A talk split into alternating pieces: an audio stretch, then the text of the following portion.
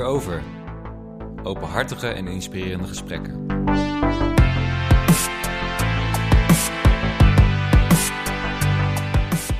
Samen met deskundigen, ervaringsdeskundigen en studenten aan de Hogeschool Utrecht wordt er gesproken over thema's waar je als student tegenaan kan lopen. Ons programma biedt houvast door experts aan het woord te laten en biedt ruimte om ervaringen met elkaar te delen. Het is een programma van Podium en het Student Sport Center, live opgenomen vanuit de Botanische Tuinen in Utrecht. Mijn naam is Siete Vermeulen en in deze aflevering gaan we het hebben over moeilijke gesprekken. Het gesprek is onder leiding van Danielle Stellingenwerf. Aan tafel zitten Nadesta Broshuis, Marielle van Gelderen en Marisa Schutten. Nadesta is coördinator en senior docent Social Work en coördinator van de minor Islam Samenleving. Marielle, opleidingscoördinator van Event Management en docent van de minor Mindful Communiceren. En tot slot Marisa. Marisa is student aan de Hogeschool Utrecht en is actief betrokken bij het netwerk Diversiteit en Inclusie. Zij is zelf ook ervaringsdeskundig als het gaat om moeilijke gesprekken. Veel luisterplezier bij deze podcast.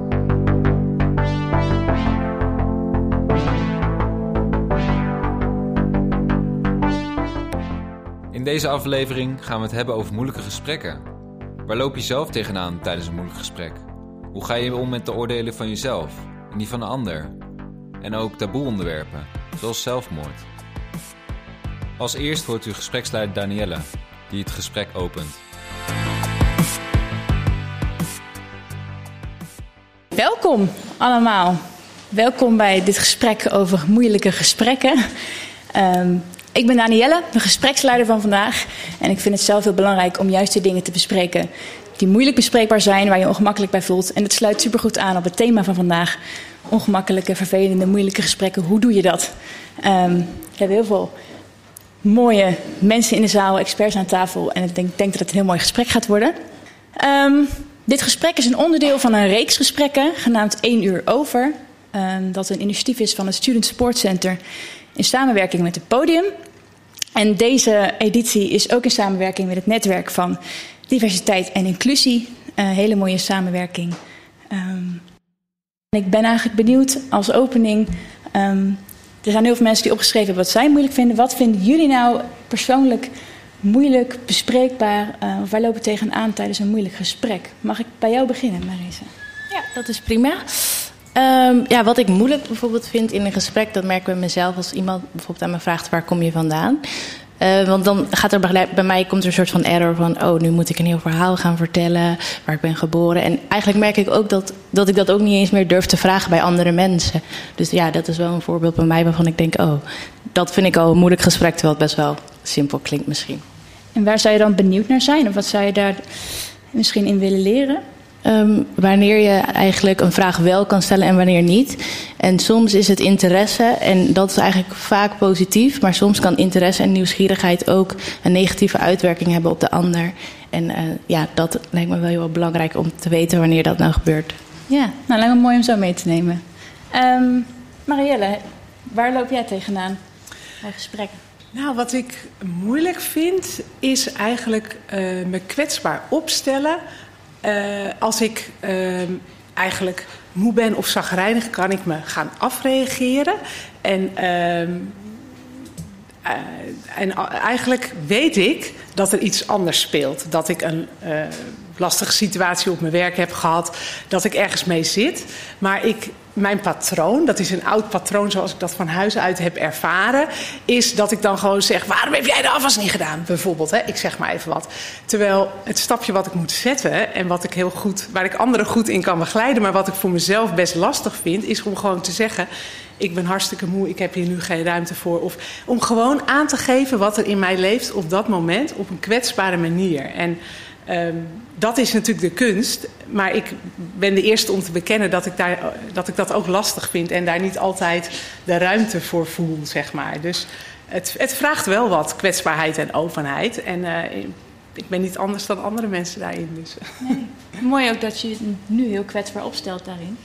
Oh ja, ja de grap is, ik ben soms bewust onbekwaam. Hè? Dat herkennen jullie wel, denk ik. ja, mooi. Ja. Dankjewel. Oké. Okay. Ik denk ook dat het mooi is om zo te kijken naar wat je dan nodig kan hebben En wat jullie nodig kunnen hebben om, om die ruimte te voelen om aan te geven waar je behoefte aan hebt. Nou, deze daar. Ja, nou Marielle, meteen bedankt voor de tip. Want ik dacht dat dat over was toen ik een afwasmachine nam. maar nu hebben we ruzie over wie de afwasmachine in- en uitruimt. Hè? Precies. Never a dull moment. Ja. Maar ook, ik realiseer me ook meteen, als mijn vriend het zo zou zeggen zoals jij het nu zou zeggen, dan zou ik het kunnen accepteren. In plaats van dat hij zegt, nee hoor, geen zin in. Weet je wel, of ja, straks. Dat is bij mij thuis altijd het antwoord, straks. Oké, maar wat zou ik zelf, wat vind ik zelf moeilijk? Ehm, rechtlijnigheid in gesprekken. Zwart-wit denken van de ander. Wat ik ook, eh, waar ik zelf ook vaak tegen aanloop, is dat ik denk, en ook vaak toch wel ervaar, dat mensen denken: ja, wat weet die kaaskop nou hiervan af? Wat weet zij nou? Wat heeft zij nou met diversiteit? Wat heeft zij nou met religie? Ik ben zelf niet religieus en dan praat ik over wereldreligies en dan heb ik, geef ik college over islam. Aan mij kan je niks zien. Dat zegt niet dat er niks is, maar geen diversiteitsaspect zien. Um, en ik ben wel heel erg betrokken bij het onderwerp en ik wil me er graag voor inzetten. Dus dat is dan ook zeg maar de preconcepten waar ik dan mee bezig ben. Wat denkt de ander van mij? Maar soms ervaar ik het ook echt in hoe ik me moet verdedigen. Ja. Soms heb ik het gevoel, je mag er alleen maar kennis over hebben als je erbij hoort.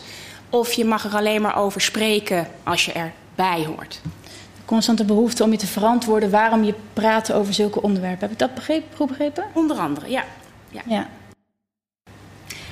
Mag ik, mag ik uh, jou vragen, hoe je, Marisa, hoe je tot nu toe omgaat met als iemand jou een vraag stelt waar je eigenlijk van denkt: um, deze vraag, ik heb er eigenlijk nu geen, geen zin in? Ja, een hele goede vraag. Ik denk dat ik echt te vaak wel antwoord ga geven. Ook al voel ik niet eens de behoefte om antwoord te geven, maar gewoon om het gezellig te houden. En nou ja, het is maar een korte vraag, dus dan doe ik dat wel even, want dan hoef ik er ook niet verder over na te denken. En dan ga je eigenlijk de hele tijd over je eigen grens. En dat ervaar ik de laatste tijd wel als vermoeiend. Dus ja, ik denk dat ik wel vaak uh, daarin meega, omdat het gewenst is dat ik antwoord geef. Ja. En uh, Marielle, jij bent natuurlijk een expert in verbindende communicatie. Is er iets wat de verbindende communicatie zegt um, over hoe je daarin grenzen kunt aangeven uh, en hoe je daarin duidelijk kunt maken wat wel en niet gewenst is op het moment, zonder dat je. Nou ja, als ik de twee voorbeelden die ik net uh, beluister al hoor, dan zit eigenlijk de ingang in de manier waarop jullie er zelf over praten. Ik hoor jou zeggen: Ik vind het lastig dat ik bij een ander zie dat hij eigenlijk denkt: hier kan jij niks over uh, inbrengen. Hè? Hier heb jij geen ervaring mee of zo. Het feit dat je eigenlijk alleen al benoemt en checkt bij de ander: klopt het dat je het gek vindt dat ik hier een mening over heb? Uh, bijvoorbeeld, hè? dat is een uitnodiging aan de ander om dat te uiten. Want het, er speelt iets, er zit een soort irritatie op dat punt. En volgens mij is de eerste stap om dat te durven benoemen. En ook bijvoorbeeld vervolgens te vragen: ben je bereid om ook te horen hoe het voor mij is? Wil je luisteren naar hè, hoe het voor mij is? En dan kun je zelf aangeven: ik voel me daar elke keer toch ongemakkelijk bij. Precies, want jullie hebben, ik hoor de hele tijd al, eigenlijk allemaal gevoelswoorden. En het begint ermee dat je onder woorden weet te brengen wat er in jou leeft. En soms helpt het ook om onder woorden te brengen wat je ziet dat, hè, dat er bij de ander leeft. Want als dat uh, nou ja, als die ballon groter is, laten we het zo zeggen, dan helpt het wel om daarmee te beginnen voordat je zelf aan de beurt bent. Maar dat zou een belangrijke ingang kunnen zijn. En ik hoorde jou net ook zeggen van, ik ben moe of ongemakkelijk dat ik nu weer deze vraag moet beantwoorden of zo. Eigenlijk zeg je hier wat je ook dan zou kunnen zeggen. Het voelt voor mij ongemakkelijk om deze vraag te krijgen. Die krijg ik heel vaak. Kun je daar iets bij voorstellen? Dat, dat, dat ik het wel eens moe ben om hier altijd maar als eerste wat over te moeten zeggen of zo. Nou, en ik zeg, denk dan, laat maar eens een stilte vallen. Laat iemand anders maar eens nadenken. Laat maar eens bij een ander het kwartje vallen hoe het voor jou is. Want wat je eigenlijk vraagt is aan een ander om zich dan in jou te verplaatsen. En dat is een hele kunst. Dat doen dat doen weinig mensen, hè? in ieder geval van nature. Dus het is heel mooi als jij het hebt over een grens aangeven, om eigenlijk te vragen aan een ander om zich in jou te verplaatsen. En dan te kijken op wat voor gesprek je dan komt. Want heel vaak, als je dat aan mensen vraagt, beseffen ze opeens heus wel: oh ja, oh ja, nee, dat, dat zal niet altijd prettig voor jou zijn. Dus dat zou een eerste ingang kunnen zijn. Zeggen wat het met jou doet en een ander vragen om daarnaar te luisteren eigenlijk. Ja. Ja, en de eerste stap daarin hoorde ik je zeggen was eigenlijk benoemen wat je ziet bij de ander. Eventueel. Ja, er zijn, er zijn eigenlijk twee ingangen. Je kunt uh, beginnen vanuit jezelf. Als jij echt merkt, bij mij is de emotie hoog op dit punt, ik ga zuchten als ik nu een vraag krijg, dan is het aan jou om je eerlijk te uiten. Dat noemen we verbindende eerlijkheid. Dat je opent hè, over wat, dat jij vertelt wat er in jou leeft. En als je merkt dat een ander vol met oordelen zit, bijvoorbeeld, uh, dan zou je dat kunnen benoemen. Gewoon kunnen benoemen, checken, teruggeven en dan ben jij later aan de beurt. Want dan is die ander zit ergens vol mee. Dus dat moet er altijd eerst uit, anders is er geen ruimte om naar jou te luisteren. De term verbindende communicatie is nu al een aantal keer gevallen. Maar wat is het eigenlijk? Wat houdt verbindende communicatie in? Marielle legt uit. Als achtergrond, wat is verbindende communicatie? Wat, uh, waar denk je dan aan? Nou, dat is een, een, methode ontwikkeld door Marcel Rosenberg. Die was psycholoog en die heeft een jarenlange praktijk gehad. En op basis van zijn ervaringen is hij tot het inzicht gekomen dat wat mensen bezighoudt zijn gevoelens en behoeften. En uh, mensen willen eigenlijk dat een ander doet. Hè. Ze willen van alles van een ander. Maar de oplossing zit erin dat je iets van een ander kan vragen. Je kunt een verzoek doen. Uh, maar een ander is niet verantwoordelijk voor jouw geluk. Dat is eigenlijk de, de rode draad. Iedereen is zelf verantwoordelijk voor zijn eigen geluk. En um, hij, hij, heeft met de bouwstenen die ik al noemde, waarneming, gevoel, behoefte, verzoek. Dat is uh, het hulpmiddel om een gesprek op deze manier aan te gaan. En uh, die doorloop je of voor jezelf, dan ben je met verbindende eerlijkheid bezig. Of die je helpt een ander om die bouwstenen ook te doorlopen. En dan ben je eigenlijk empathisch aan het luisteren. Dus dan probeer je een ander zover te krijgen om dat uh, op die manier te vertellen. En dat vraagt natuurlijk ook dat je naar jezelf kijkt. Dus je moet het wel voor jezelf op een rijtje hebben. Als je eigenlijk denkt van, huh, wat voel ik eigenlijk? He, sommige mensen die kunnen daar niet zo goed bij. Je moet wel eerst naar jezelf kunnen luisteren om het ook onder woorden te kunnen brengen. Maar dat zijn eigenlijk de, dat zijn, het is eigenlijk heel overzichtelijk, maar het is ook nog wel veel oefening om het natuurlijk je, je eigen te maken. En het staat tegenover uh, oordelen, verwijten, eisen, dingen opleggen aan een ander. Nee, je, je kunt een ander een vraag stellen, maar je moet ook accepteren dat het antwoord nee is. En dat je dus eigenlijk zelf verantwoordelijk bent voor het vervullen van je behoefte aan orde. Dus als jij het belangrijk vindt dat die uh, vaatwasser wordt leeggehaald, in die end moet je het zelf doen. Nee, ik noem even een heel alledaags voordeel. Maar als het iets is waar jij je aan stoort, dan kun je ook uiteindelijk zeggen voor mij is orde belangrijk, dus ik doe dat, zeg maar. Ja, of je moet een gesprek over afspraken willen aangaan, maar uh, iemand anders vindt iets anders belangrijk. En alleen jij bent verantwoordelijk voor het vullen, vervullen van je eigen behoeften. Dat is eigenlijk het uitgangspunt. En, um, Mooi verwoord. Ja. ja. Wat zijn de basisvoorwaarden voor het goed verlopen van een moeilijk gesprek? En hoe voorkom je dat het alsnog misloopt, met alle gevolgen van dien? De experts gaan hier verder op in. Ik denk altijd dat het belangrijk is dat je uh, weet dat iedereen, wij hebben allemaal behoefte aan erkenning. Ook al ben je even links of denk je over iets rechts of zit je in het midden. We willen allemaal graag een stukje vertellen over wie we zijn. En we willen eigenlijk ook dat die ander mij ons die erkenning geeft. Niet dat hij het met ons eens is, dat hoeft niet specifiek, maar wel dat er een soort gevoel is van jij mag zijn wie je bent. Als je dat realiseert, dan is dat een basis voor een gesprek. En dan denk ik dat wat uh, Marielle net zei over het ook meer van sta je ook open voor mij, wil je luisteren naar hoe het voor mij is, heel belangrijk extra iets is. Dus een soort basishouding um, van echt oprecht nieuwsgierigheid, realiseren dat je in een ik-vorm het beste kan praten, dat er een waarheidsclaim is. Um, en ja, wil die ander, staat die ander ook open. En dan, dan krijg je vanzelf wel mooiere gesprekken. En ook af en toe gewoon teruggeven: God, dit raakt me wel wat je zegt. Dit doet wel wat met me. Ik denk dat we de laatste jaren veel te veel gewend zijn geraakt aan met het gestrekte been in iets gaan. Dus meteen boem. Kijk, social media helpt natuurlijk ook totaal niet mee waar je alles maar kan zeggen. En waar je met een smiley aan gaat geven van wat voel ik. Um, er zijn hele generaties nu die opgroeien met die manier van communiceren. Dus ja, dat moeten we ons wel realiseren. Dat we daar ook wel iets te doen hebben. Ja. En als ik wat mag aanvullen, wat heel belangrijk is, dat je. Uh, want ik las net in dat briefje iets van: ik wil mijn mening geven, maar ik ben bang dat het te hard overkomt. Gevaar van een mening is misschien dat je begint met een oordeel over een ander hè, of een oordeel over een situatie. En de kunst is eigenlijk om te beginnen met het zo neutraal mogelijk samenvatten van of wat iemand gezegd heeft of wat de situatie is. Zodanig dat een ander daar eigenlijk mee kan instemmen. Dat hij eigenlijk het met jou eens is over hè, hoe je dat beschrijft. Want dat schept een gemeenschappelijke basis. Dat biedt ook veiligheid. Uh, als je meteen begint met een verwijt, dan gaat een ander in de verdediging. En dan zit je in een pingponggesprek. En dat, gaat, dat, dat ontspoort, zeg maar. Dus de, de kunst is om neutraal te beginnen. En vervolgens aan te geven wat het met jou doet en waar jij behoefte aan hebt of hoe iets op jou overkomt. Dus eigenlijk zou ik zeggen, hou het helemaal bij jezelf. Uh, dat is de beste basis en de beste ingang voor een gesprek. Dus uh, ja. Dus die meningen en oordelen, ik hoorde daar al iets over. Uh, ja, die moet je eigenlijk achterwege laten, want dat, dat is niet helpend om de verbinding aan te gaan neutraal samenvatten, aangeven waar je behoefte hebt. En altijd spreken vanuit jezelf en wat, wat jij ziet en wil. Ja, en natuurlijk wat jij ook aangeeft, oprecht nieuwsgierig zijn naar hoe het voor de ander is. En ook hè, de ander, eigenlijk dezelfde wat je zelf kwijt wil, wil je ook van de ander horen.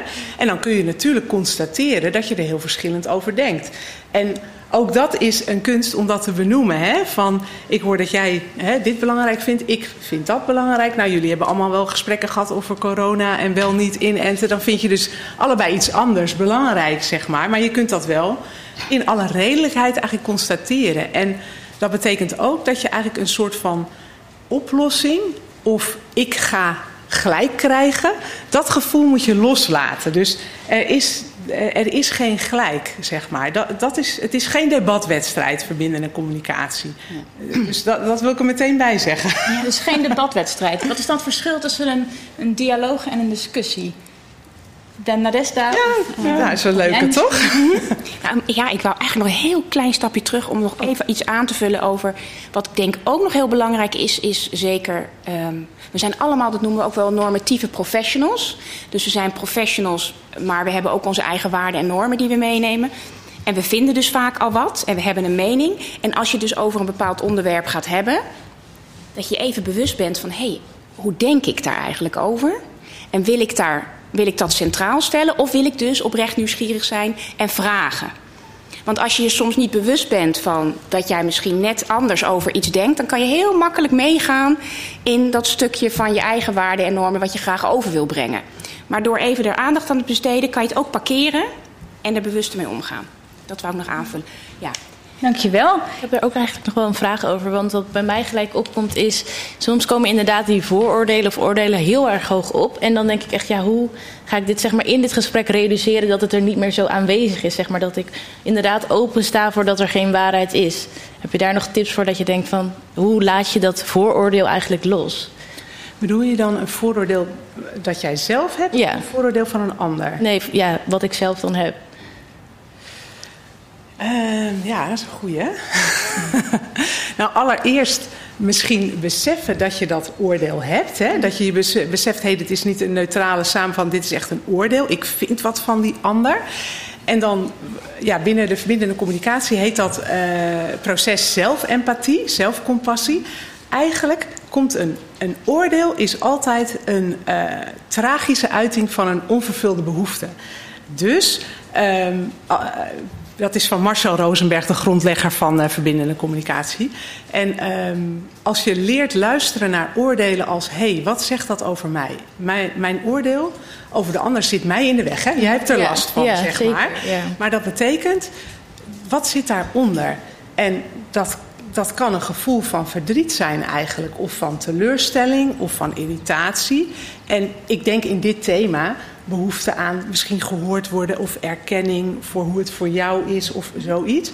Dus die, uh, die, dat oordeel is een ingang om bij jezelf na te gaan welke, wat leeft er in mij? Eigenlijk wat ik al eerder zei. Ja. Maar als je dat dan ook dus als je voorbij dat oordeel gaat en begint met: Ik hoor jou dit zeggen, dat doet dit met mij. Ik heb, uh, zou het fijn vinden als je even naar mij wil luisteren, of wat ook jouw behoefte is, dan, dat is een uh, ja, verbindende manier om het toch aan te gaan. En die jakhals, ja, dat heet dan een jakhals, hè, dat je zo'n oordeel hebt om dat los te laten. Dus meer te denken. En datzelfde geldt eigenlijk voor een ander. Hè. Als een ander zich op zo'n manier naar jou uit, dan helpt het om niet meteen te denken, oh, uh, hè, die jakhals terug te denken. Maar om te denken, wat zegt het nou over die ander?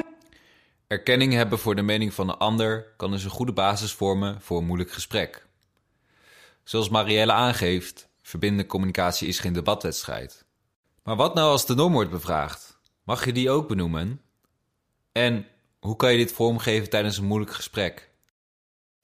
Ik denk ook dat het mooi aansluit bij het thema ook intercultureel communiceren, waarbij perspectieven naast elkaar kunnen liggen. Mm Marissa en, en Nadeste, volgens mij hebben jullie allebei daar uh, veel veel voorbeelden vanuit de praktijk, vanuit het netwerk van diversiteit en inclusie. Wat valt daarin op als er meerdere perspectieven naast elkaar zijn? Wat gebeurt er dan in zo'n gesprek? Is er een gesprek? Uh, ik zit even te denken hoor. Neem tijd. Uh, ja, er, er, is inderdaad wel een gesprek, maar ik merk wel dat er vaak een norm is. En als je dus die norm een beetje wil gaan bevragen, dat dat altijd moeilijk is. En dan kom je gelijk in een moeilijk gesprek. Um, en ja, nee, ik vind het wel een lastige vraag, maar ik denk er is wel een gesprek, maar het is niet echt ook een veilig gesprek of zo. Het is, er is veel vijandigheid, ja. uh, merk ik soms wel eens. En ja, bij ons in het net, ja, bij onze commissie hebben we het hier ook wel eens over. En merk, ja, lopen er gewoon vaak tegenaan dat er een norm is. En als je die bevraagt, dan wordt het gelijk moeilijk. En... Oh, ik zit op mijn puntje van mijn stoel om wat te zeggen. Want hoe jij het nu ook weer verwoordt, is eigenlijk zo mooi dat je dat ook zou kunnen zeggen. Je zou dus kunnen zeggen van. Uh, ik hoor dat uh, jouw norm, of dat hier de norm is, dit of dat. Hè. Ik weet even niet waar het over gaat. Klopt dat? Hè? Dan kan iemand al bevestigen, ja, inderdaad, zo denk ik erover. En dan kun je ook aangeven van, uh, ik merk dat ik me daar onveilig bij voel. Ehm, want ik heb een hele andere norm. Zou je, hè? Dus het feit dat jij eigenlijk zelf al aangeeft dat voelt onveilig voor mij. Als je dat eens zou inbrengen, dan vraag je eigenlijk weer aan de ander: Oh, onveilig, hoezo dan onveilig? Nou, uh, ik heb eigenlijk een hele andere norm. Mijn norm is dit. Zou je, weet je wel? Dus eigenlijk alles wat jij al voelt en denkt, zou, als je dat zou inbrengen, moet je, ja, ben ik benieuwd of dat jou zou kunnen helpen in het gesprek daarover. Ja. Ik vind het wel een hele mooie tip. Maar wat ik wel merk is dat ik dat inderdaad... Uh, in mijn privéleven heb ik daar geen moeite mee. Omdat je natuurlijk makkelijker in verbinding staat met vrienden en familie. Maar inderdaad op een werksituatie of op studie merk ik wel dat ik het lastig vind natuurlijk om me kwetsbaar op te stellen. Ja. Want soms is dat ook... Um, dat ik denk, ja, dat wil ik eigenlijk helemaal nee. niet. Uh, maar ik wil toch wel in verbinding staan om een gesprek te kunnen voeren. Nou ja, kijk, uh, als ik heel kort zeg, hè, die bouwstenen van dat model zijn waarneming, gevoel, behoefte, verzoek. Maar je hoeft niet altijd al die bouwstenen te gebruiken. Als ik jou beluister, dan zou het fijn zijn als je niet altijd zo kwetsbaar hoeft te zijn dat je dat gevoel bij jou benoemt. Maar dan kun je natuurlijk altijd constateren zo neutraal mogelijk, zonder oordeel. Hey, jij, ik hoor in jou uh, hè, dat jij deze norm hebt. Um, ik heb een andere norm. Zou je die ook willen horen? Dat je eigenlijk gewoon, dan hou je het op de inhoud. Hè? Je kunt het ook op de inhoud houden. En dan op een volgend moment, als het gesprek zich verdiept, kun je ook nog, als je daar ruimte toe voelt, uh, zeggen wat het met jou doet. Maar kijk, je vraagt een ander om heeft hij ruimte om ook te horen dat er een andere norm bestaat? Ja, kijk, als dat antwoord nee is, ja, dan zou ik er ook geen energie in stoppen. Want ja, ik bedoel, hè, hoe hard moet je werken om. Uh, dus dat is aan jou, zeg maar. Maar je zult wel zelf moeite moeten doen om iemand die heel erg van zijn eigen norm overtuigd is. Om daar beweging in te krijgen, dan moet je aan het werk. Dat, dat ja. is wel zo. Ja, dan moet je flink spiegelen. Hè? Ja, nee, ik, dat, dat is gewoon een gegeven, ja. Ik zie jou knikken naar Desta. Wil je ook iets aanvullen? Of? Nou, ik denk dat ik bij mij bleef hangen. Ik wil me niet kwetsbaar opstellen. Dat zei je net, hè? Ja. Toen vroeg ik me af waarom niet. Um, ja, omdat ik uh, op school toch wel... Dan ja, ben ik wel doelgericht bezig. Dat ik denk, ik wil mijn diploma. En ik wil niet dat iedereen alles over mij weet. En ik wil dat pas delen als ik mij daar zelf veilig bij voel. En blijkbaar is de situatie zo dat ik dat dus niet wil delen. Ja, ja. want ik geloof er zelf heel erg in... dat je in je kwetsbaarheid enorm sterk kan zijn. Dat mensen niet zo snel verwachten dat je persoonlijke ervaringen deelt.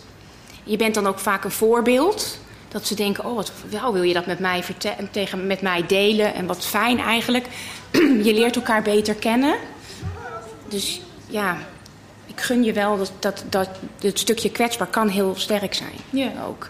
En zeker denk ik ook um, in de situatie die je net uh, schetste. Veel mensen zullen er niet bij stilstaan dat het wat met je doet. Mm want in docentenland, uh, alle docenten die hebben wel een mening. En die weten alles zo goed altijd en veel. Uh, zijn ook vaak overtuigd van, mag ik zeggen, want ik ben docent, van hun eigen uh, dingen. Ja, als mijn collega's dit nu weer gaan horen, dan denken ze, ach, je Desta weer. Maar um, ik herken het wel, dat, mm -hmm. dat, dat, dat dat een soort manier is van hoe er gesproken wordt. Ja. Voel, heb jij, voel jij als student verschil met of je je kwetsbaar op durft te stellen tegen medestudenten of docenten? Ja, zeker. Ja, tegen medestudenten heb ik daar nooit echt een probleem mee, maar met docenten wel. Want dan denk ik, ja, dit wil ik eigenlijk helemaal niet. En het is ook misschien wel onkunde. Dat ik denk, ik weet eigenlijk ook helemaal niet hoe ik me kwetsbaar opstel in een professionele situatie. Want thuis is het natuurlijk vrij makkelijk. Maar op school is het toch wel, ja, dat heeft niemand mij geleerd. Ja, en in aanvulling daarop zijn er ook mensen die opgeschreven hebben: Ik weet niet hoe ik me moet verwoorden. Ik, weet, ik ben bang dat, dat het verkeerd wordt geïnterpreteerd. Dat iemand uh, wat, ik, wat ik zeg helemaal mee aan de haal gaat en dat dit iets anders wordt. Um, dus ik denk dat er mensen zijn die zich ook herkennen in jouw verhaal. Dat je af en toe ook denkt. Uh, ja, wat moet ik zeggen en, en, hoe kwetsbaar stel ik me ook op? Zeg maar, er zijn ook degradaties. Ik wil best wel iets delen, maar inderdaad, als het dichtbij komt, dan wordt het steeds moeilijker. Ja. Vanuit het publiek wordt er gevraagd hoe je om moet gaan met je eigen emoties wanneer ze hoog zitten. Nadesta nou, gaat erop in.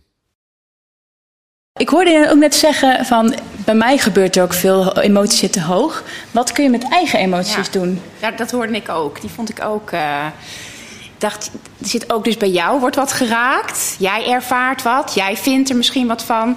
Jij voelt je misschien ook niet gezien op dat moment, omdat je de beste bedoelingen had. Hè? Um, en het is altijd wel belangrijk om daar even bij stil te staan. Want dit soort dingen doen ook wat met jou als mens. En je slaat het ergens op. Het is een bepaalde ervaring. Je denkt, ach, nou ja, ik laat het van me afglijden. Maar je neemt het toch wel weer mee in een volgend moment. Dus geef jezelf ook echt even de tijd om erover na te denken. Hè? Even op te reflecteren. Wat gebeurde er met mij? Wat voelde ik? Waar kwam dat vandaan? Welke behoefte wordt er nu van mij eigenlijk niet gezien? Hoe had ik graag zelf anders ook misschien willen reageren? En eigenlijk één dingetje wat ik nog een beetje gemist heb in dit gesprek is... Mogen we ook nog fouten maken? Gunnen wij onszelf ook nog dat we het niet meteen goed doen? Want ik denk dat dat echt um, met je kwetsbaar opstellen... of iets zeggen uh, van dat je de ander misschien kwetst... bang zijn om je mening te zeggen. Um, ik wil het gewoon graag netjes zeggen. Soms denk ik, waarom? Als je maar daarna, als er wat gebeurt, als je er wat van leert, er met elkaar daarna weer even over praat en zegt: joh, sorry, zo had ik het niet bedoeld. Ik, maar bedankt, want ik heb hier ook wel weer van geleerd. Ik neem dit mee. Dat vind ik ook hele mooie momenten om zo met elkaar uh, te spreken. Maar je mag soms het gevoel dat je niet op dingen terug mag komen. Ja. Ja, ik heb ooit geleerd, je mag altijd, maakt niet uit of het een week, een uur of een jaar later is, je hebt altijd het recht om ergens op terug te komen. Dat is gewoon je basisrecht. Dus als jij, kijk, de een is veel sneller daarin. Die kan eigenlijk binnen een half uur of soms binnen een minuut. Hé, hey, wat gebeurt hier? Dit vind ik niet fijn. Kom, laten we nog even over praten. Maar een ander heeft veel meer verwerkingstijd nodig. En ook dat mag er zijn. En geef jezelf die erkenning daarvoor. Dat je dat ook mag. En dat je zegt, ja, is misschien wel een tijd geleden. Maar ik, het zit er toch, ik zit er nog mee. Kunnen we het er nog even over hebben? Ja, mooi. En waarschijnlijk hoor je dan dat die ander er ook over nagedacht heeft hoor. En ermee gezeten heeft. En niet iedereen kan ook de eerste stap nemen. Hè? Dat is ook soms, de een kan makkelijker een eerste stap nemen dan een ander. Ja, mooi. En ik denk, mooie vraag, dankjewel. Um, ik denk dat het ook natuurlijk afhankelijk is van wat, wat voor soort gesprek het is, uh, met wie het was. En er zijn ook mensen die wat uh, moeilijke onderwerpen hebben opgeschreven. Van wat, vind ik nou moeilijk om over te praten? Um, en dat zijn bijvoorbeeld problemen in de relatie. Hoe kun je daar nou over praten? Uh, zelfmoord, um, gevoelens die voortkomen uit het verleden. Hoe kun je dat nou bespreekbaar maken? En het zijn denk ik drie ook weer hele verschillende um, gesprekken die je kunt hebben. Misschien kunnen we die drie verschillende soorten gesprekken ook even langsgaan van hoe kun je dat nou bespreken? Hoe kun je dat nou aangaan? Hebben jullie daar ideeën over? Nee, nee. Nou, ik, um, zelfmoord is natuurlijk een enorm taboe onderwerp. En bij, voor ieder taboe onderwerp, denk ik, zit weer een verschil in perspectief. Dus wie ben jij? Uh, ik doe nu even dat ik weet dat iemand zelfmoordgedachten heeft en dat ik met diegene daar even over zou willen praten. Ja. Dan kijk ik altijd eerst van, goh, speelt er wat in de omgeving van dat je misschien net iets anders denkt over of het is heel erg en je mag het niet zeggen of je wil er juist graag over praten. Binnen sommige culturele achtergronden is het echt een taboe om er alleen maar over te denken. Binnen heel veel religies ga je naar de hel als je zelfmoord pleegt. Dus er zit al meteen een gelaagdheid onder het onderwerp. Daar zou ik zelf even bij stilstaan. En dan zal ik mijn zorgen uitspreken. En ook goed checken of ik het goed zie.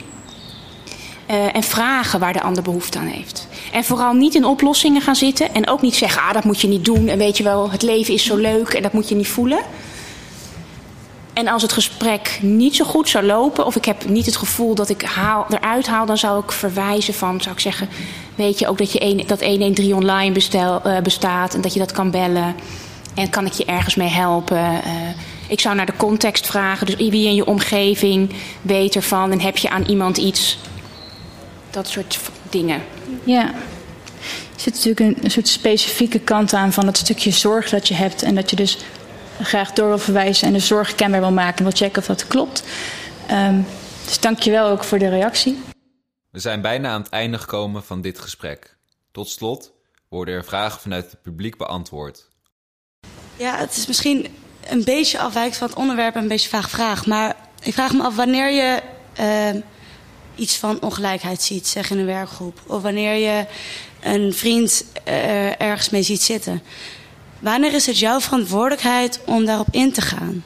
Om daarnaar te vragen? Of wanneer is het meer zoiets van bemoei je niet met andermans zaken? Dat vind ik soms lastig. Mooie vraag, speelt denk ik ook. Ja, Marielle? Mijn eerste reactie is, ja, dat is je eigen morele kompas. En uh, daar is geen algemene uh, regel voor. Als jij betrokkenheid voelt en denkt ik, ik wil hier wat mee, dan kun je dat doen. En dat komt vanuit jou en uh, dat mag altijd, zou ik zeggen. Ja, maar ik denk dat het goed is, als ik vanuit mezelf mag spreken, om wel na te gaan uh, van tevoren, wat wil ik? Hoe betrokken wil ik zijn bij andere mensen? Uit mijn eigen ervaring, ik wil niet vaak eigen ervaringsgesprek leiden, maar uit eigen ervaring heb ik wel gemerkt dat als ik daar niet over nadacht, ik soms te betrokken bij te veel mensen kon zijn. Dus het kan wel helpend zijn om daarover na te denken van tevoren. Hoe betrokken wil ik zijn als mens? Ik, ja, ik zie nog een vraag. Ik heb ook wel heel erg het gevoel um, dat het ook moet komen uit wat wil je er zelf uithalen. Dus wil je iemand helpen omdat je het gevoel hebt van dan heb ik iets goeds gedaan voor iemand. Of wil je iemand echt helpen omdat je iemand echt wil helpen voor wat hij kan bereiken. En daar zit denk ik ook vaak het verschil in. Ja, ik zal het even herhalen voor uh, podcastluisteraars. Je gaf aan dat er ook een verschil kan zitten tussen um, vraag je dit, ben je betrokken vanuit je eigen behoefte om iemand te helpen en een soort bevrediging, yes, ik heb iets goed gedaan, of vraag je ernaar uit betrokkenheid en wil je echt de ander helpen en verder helpen.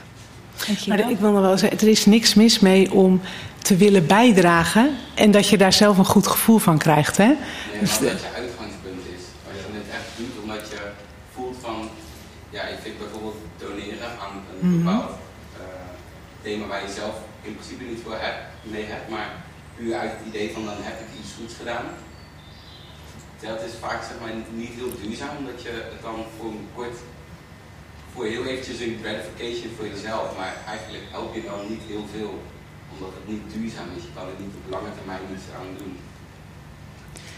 Zit er, mag ik als in verlengde van jouw opmerking, waar je zegt van um, um, ja, wanneer, wanneer is iets nou voor een ander, wanneer is voor jezelf? Zit er een verschil in hoe je iemand benadert daarin? Of merken jullie verschil in hoe je wordt benaderd? Uh, of iemand het vraagt vanuit behoefte om zelf iets goeds te doen of vraagt vanuit de behoefte om iemand anders verder te helpen? Zit daar nog een verschil in? Ik ga niet overal op antwoorden. ja, ik zit even te denken. Het gaat over de intentie. Dat kan alleen de ander zeggen. Welke intentie ervaart de ander? Ja, en vaak, ik heb wel het idee dat je het soms wel een beetje kan aanvoelen van is dit oprecht of niet. Dus ja. dat gebruik ik wel als kompas. Ja, wat is de motivatie van iemand? Dat, ja. dat voel ik wel vaak.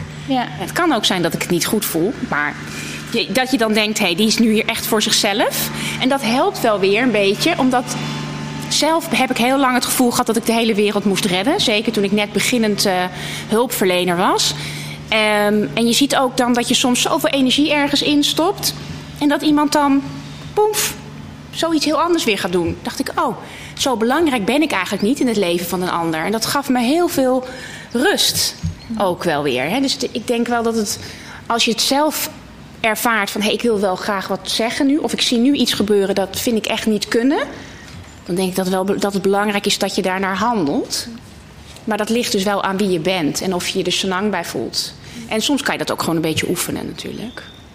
Ja, en ik denk ook dat je het vaker wel kan doen, zeg maar, dan niet. Want ik merk ook wel eens soms, dan zie je inderdaad bij vrienden, familie of zo, dat het misschien niet zo goed gaat. En dan uit angst durf je het niet te vragen. Maar eigenlijk kan je het beter altijd wel doen. En wel die hulp bieden als je dat zo voelt, inderdaad. Mooi, dankjewel. Bij twijfel doen. Ja, Bij twijfel doen. Ik vind het een mooie afsluiting. We zijn ook redelijk aan de tijd. Ehm zo meteen is er tijd om na te kletsen. Dus alle vragen die nog zijn, kun je gewoon nog stellen. Dat is hartstikke fijn. Samen met een broodje en een lekker wat drinken.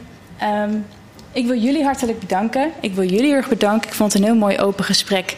Wellicht ging het heel veel kanten op, maar het is ook een heel complex eh, onderwerp waarbij alles met elkaar te maken heeft. Ehm, maar ik heb heel veel mooie dingen gehoord. Waaronder stilstaan bij eigen wens, stilstaan bij de behoefte van een ander. Ehm, wat, kun je als observant doen? Wat kan iemand raken? Sta daarbij stil. Ehm, erkenning is belangrijk, nieuwsgierigheid. Benoemen bij de ander wat je ziet. Ehm, nodig mensen uit om je in jou te verplaatsen. En neutraal samenvatten wat dat kan betekenen. En nog veel meer. Dit waren een paar punten die ik opgeschreven had. Als mini-samenvatting. Ehm, maar ik vond het een mooi gesprek. Dank jullie wel, dank jullie wel. Ehm, dus dank jullie wel. En let op.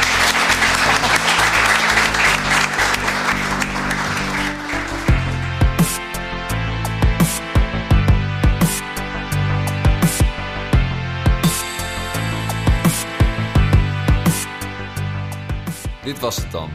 1 uur over moeilijke gesprekken. Een productie van het Student Support Center en Podium. Het culturele studentenplatform van de Hogeschool Utrecht. Houd de websites in de gaten voor de volgende afleveringen. En volg ons natuurlijk op onze socials. De live presentatie was in handen van Danielle Stellingwerf. Podcasttechniek Bart Oudemans. Programmaproductie Sanne Buitenhuis en Josien Oudemans. En mijn naam is Siete Vermeulen. Bedankt voor het luisteren en graag tot de volgende keer.